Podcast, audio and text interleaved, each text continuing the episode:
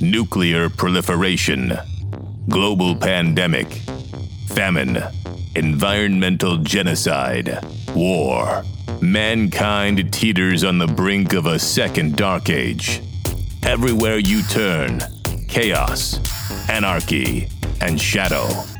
In these bleak days, under the fading light, where businesses and the little guy are left for dead on the side of the byway, and people cry out for the rule of law, humanity is at a breaking point where there is no light at the end of the tunnel, and everything good seems to have been barred, or banned, or barred. Two men offer up their voices in the darkness a shining beacon leading the huddled masses into the safe harbor of good business practices and occasional time travel. Here are your hosts, the Sirens of Sanity, David Pridham and L. Bradley Sheafe.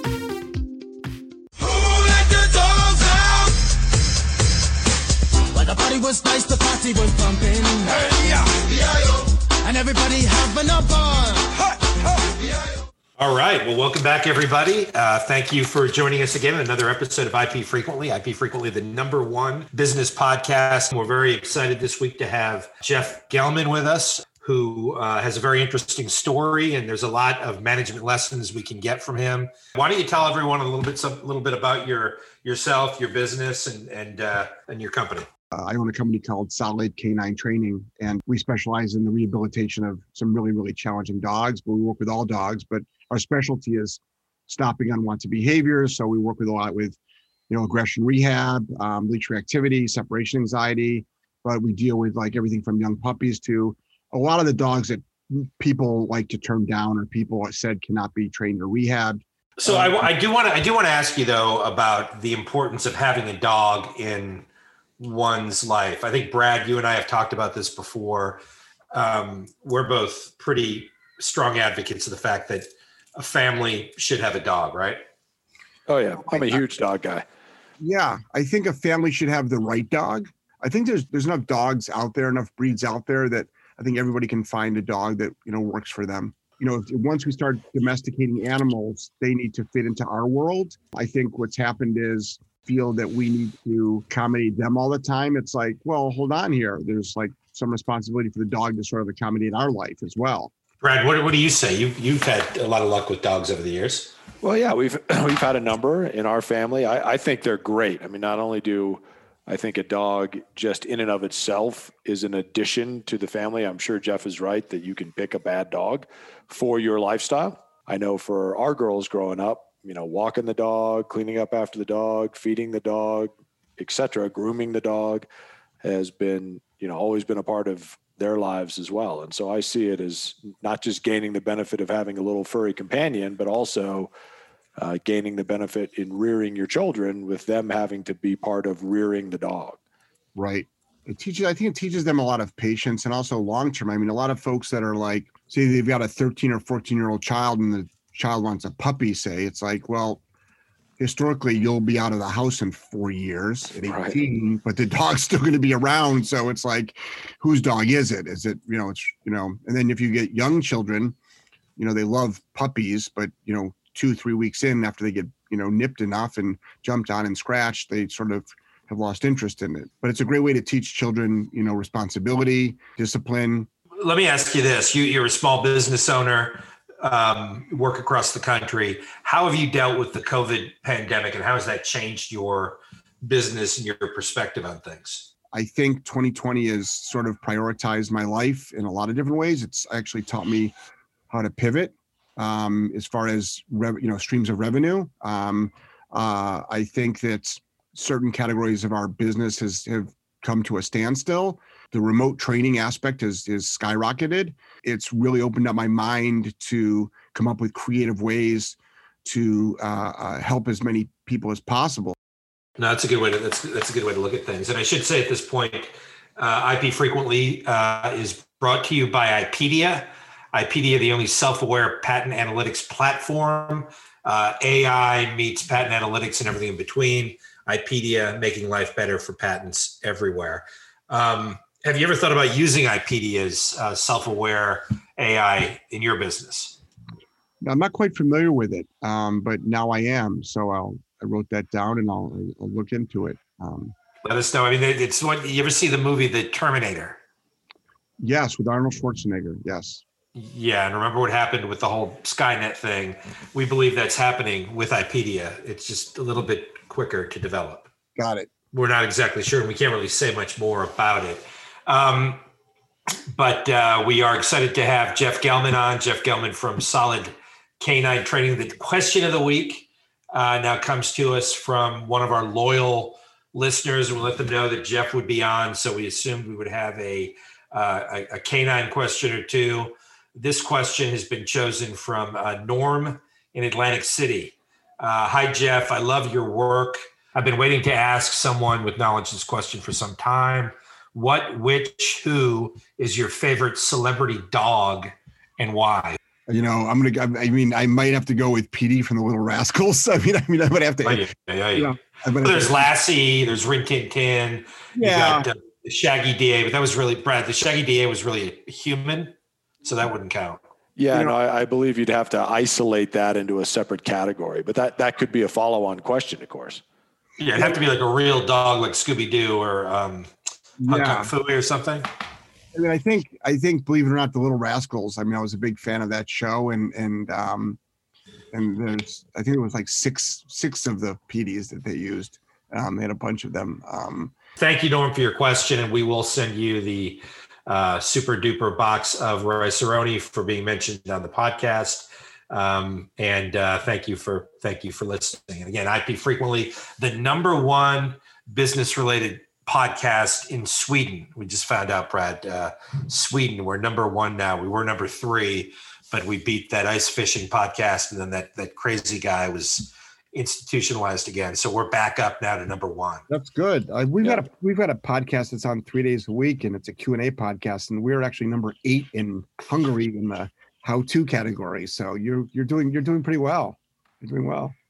We try. We try. We're trying to march. We, we have a bunch of very strange numbers coming out of the Middle East that uh, can't be explained. But uh, uh, there's talk about putting um, Brad's uh, face on a coin. which isn't a good idea for any number of reasons, but these are things I don't control. So the next uh, portion of the show is what we like to call Management Corner or Hmm. Cubby or co- Corner, where uh, Brad and I take you into the bosom of a couple of um, business owners and uh, try to uh, provide our insight, wisdom, and insight uh, about modern um, business practices. And this week, the question uh, has been uh, provided an anonymous question from one of our Instagram users. Uh, what is the most difficult decision you've had to make as a small business owner? And, and Jeff, I'll go ahead and pose that to you. Um. Uh. Well, I think I think laying during COVID. I think letting somebody go. Uh, I don't think anybody should ever enjoy letting somebody go. I think that's a that's always a challenging one. So, so before we get to traffic and weather on the sevens, um, next we have uh, a, a new segment we just started to do. It's called Story Time. Um, and it's one we had done originally, and then we took a hiatus. Uh, some would say a break from doing it. Um, this is where Brad spins a yarn or two, um, telling his personal stories, everything from King Kong Bundy, the Shah of Iran. This is where Brad will spin a yarn. And uh, Brad, this week, uh, the story time topic is your dog pirate. Your dog pirate. Oh, pirate. Yeah, pirate was an American Eskimo, Jeff. Still is an American Eskimo, as far as I know. You didn't switch. And uh, you would have enjoyed this dog immensely because I know you to be a man who enjoys a challenge. Yes. If Pirate had five screws in his head, four and a half of them were loose. Right. I think that's uh, uh you know one of the things the you know is it nature or is it nurture that created that and I think that you know one of the things that we talk about a lot um which is so you know supposedly taboo but to me it's just common sense is correcting unwanted behavior um and a lot of people think that you know aggression is due to say physical harm the abuse and it's it's actually the opposite. It's actually too much of too much freedom too much love too much affection not enough consequences um, no leadership no guidance um, no fault of the owner because the owner is doing what they feel you know emotionally is the correct thing um, i think the best example is you take your 14 or 16 week old you know puppy and it growls around the food bowl as you approach it. And i think your average family would back away but unfortunately you're training a dog to resource guard something. So um, that's a good example of how to you know create an aggressive behavior around food but people would think oh someone must have like starved the dog. That's why it's so aggressive around food. It's like well it doesn't always work that way. I think it's it's hard sometimes for you know just for your average family to connect the dots um, um, and shower the dog with love and affection meet its basic needs but not address the things you want stopped. Okay well that's um that's good to know brad. You can apply that in the woods if you ever have to uh deal with um old pirate again. We'll move on Next is This Week in Innovation. There's going to be a lot of thinking involved in this one. This is where we go back in time and we talk about uh, a, a, great innovation that happened in history.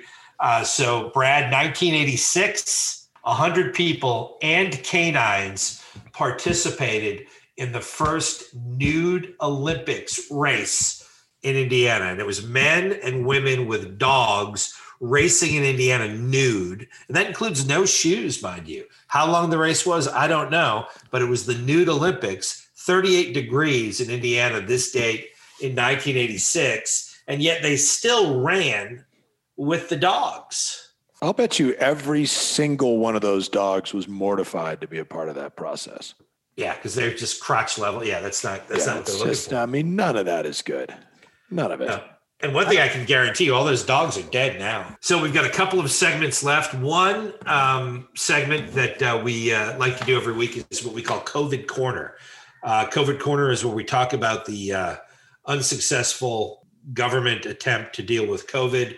Uh, this week, we have the chaos that is the vaccine distribution. Um, and I guess the first question is Should someone trust the government? And take the vaccine. Uh, Jeff, Brad, what do y'all say? Brad, you want to answer this first? well, look, I mean, I am not a conspiracy theorist. I worked for the government for 25 years, either in the United States military or in federal law enforcement. And so I, I, while a small group of relatively well organized folk may be able to pull off a, a small conspiracy, the United States government is incapable of pulling off a conspiracy, right? I mean, this is the same folks that brought you Amtrak and the Susan B. Anthony dollar, right? I mean, it's just too big, too much jackassery, never going to happen, right? So if you are someone who does not believe for reasons of faith, et cetera, that, you know, one should take a vaccine, hey, you know what? It's the land of the free. However, I am not an anti-vaxxer. All, I have been vaccinated eh, dozens of times in the military. My kids have all been vaccinated, and I think we're seeing plenty of evidence that this vaccine is in fact safe. So it's my position on that. I have almost the opposite position. Um, um, everything from being a conspiracy theorist to to um, not being really big on vaccines. Um, so I I would need I would need more. I don't know what evidence I would need to to make me believe it. I think that um, uh, I would I would really struggle. Um, I'm going to probably choose not to take the vaccine unless now I'm going to struggle though with what happens if they make it mandatory to fly or to enter a building or to you know, uh, uh you know to do something else. But right but right now I'm I'm just not I'm, I'm not lining up right now. I think that's uh, I think that's interesting, and I think the government has definitely opened up a lot of doubt into the whole vaccine thing based on its performance uh, so far and telling us what uh, is and what is not appropriate as part of the whole COVID response, wearing masks, not wearing masks, to washing your hands, to you can travel and go on a cruise, no, stay in your house, and you know now they can't even distribute the uh, the damn the damn vaccine to the people that need it most and they're sticking in the arms of politicians, which is just bullshit. Um, so I can see why people would be skeptical, but at the end of the day, I'm going to probably take the vaccine as well right after Brad does. Well, you'll be waiting a while, buddy, because I've already had COVID. I have the antibodies, I, so I don't need the vaccine. I, I, suspect at some point in time I will take it, but I'm certainly putting myself last in line because it's not really fair to go get more antibodies when there's plenty of folks who don't have any at all. And you know, I think when this all shakes out, we're going to find out that you know where we really screwed up with COVID was not focusing on the folks who were most at risk from it but treating everyone as though they were the same with respect to their risk of you know real harm from that virus. So but we'll see. We'll see. Right. I think i agree with you on that one. That's where that's where i think that you know instead of pulling every child out of school um uh, they can focus on you know you're right who's the who's the most at risk and it's you've got to weigh your you've got to weigh your options there and i think unfortunately a poor job was done on a lot of different levels, and which makes it very difficult to think if I would actually want to do now what's um, vaccinated or not. Yeah. We're gonna we're gonna have to watch out right now because we're right on the edge of sedition with this talk. so we better we better better take the foot off the gas and go to our final segment, the Bronze Stevie Award segment, Barred or Banned. Uh, Jeff, how many Bronze Stevie Awards do you have? I'm not quite familiar with that term, so if I can get some education on that first. Well, you would know if you had a bronze Stevie. Brad and I have one on the shelf. We're working on, as you can see by these categories, several more. But it's a business award that you get for anything from your business performance uh, to a podcast segment to a, uh, coin, coining a phrase. But this is Barred or Banned. It's a bronze Stevie award winning uh, platform. Some would say segment. Uh, it's where we talk about controversial topics uh, relevant to today, relevant to our guests, and then talk about whether or not they should be barred or banned. We debate the difference between the two. Uh, and so this week, for the Bronze Stevie Award winning Bron- uh, barred or banned uh, segment, the uh, question is barred or banned dog fighting and Michael Vick. What, what say you? Um, I mean, I'm not a big fan of, I mean, I, I've got, I'm not a big fan of dog fighting as far as organized dog sports fighting. Um, but I also have got an understanding of cultures and I I can see, you know, I can I mean there's there's cultures out there that that's all they know, but no, I don't I don't agree with with dogfighting. Brad, there you go. I, I uh, obviously there's no argument with that. You should not pit one animal against another, you know, unnaturally. I don't think, especially for entertainment purposes. Uh, you know, when the dogs aren't making, if a dog wants to fight another dog, and that obviously happens quite frequently, then hey, that's that's on them. But pitting a dog against another dog is uh, not the direction you want to go. And in terms of fighting a dog yourself, I also don't recommend that. In view of our experiences with Pirate and uh, having been bit on more than one occasion by a police working dog, that's no bueno. So are we all going to say barred or banned here, or both? I, would do both. By the order, though, is where you really get gets tricky. Do you bar it and then ban it? Do you ban it and bar it? That yeah, I'm not sure about that. I don't think you can. I, I think once you ban it, you can't bar it. But once you bar it, you can ban it. Be, right? If you do a Venn diagram, you know what? Jared will put it up on the on the InstaFace. We'll have like a Venn diagram explaining the difference. With the dog in the middle. Correct. Okay. Jeff, why don't you tell our listeners how they can learn more about you and your uh, and your business, maybe your social media and your website? Pretty, pretty much everything is under the umbrella of Solid K9 Training. So Solid, letter K, numeric nine training.com, and all of our different social media platforms um, are there's there's links to there. So that's usually the the best place to go. Excellent. Well, thank you so much for joining us, and thank you all out there for uh, joining us for another episode of IP frequently. Thank you. Thank you for having me. Truly a pleasure. This has been IP frequently. Once again, clearing a forest of lies with the machete of truth. You're welcome.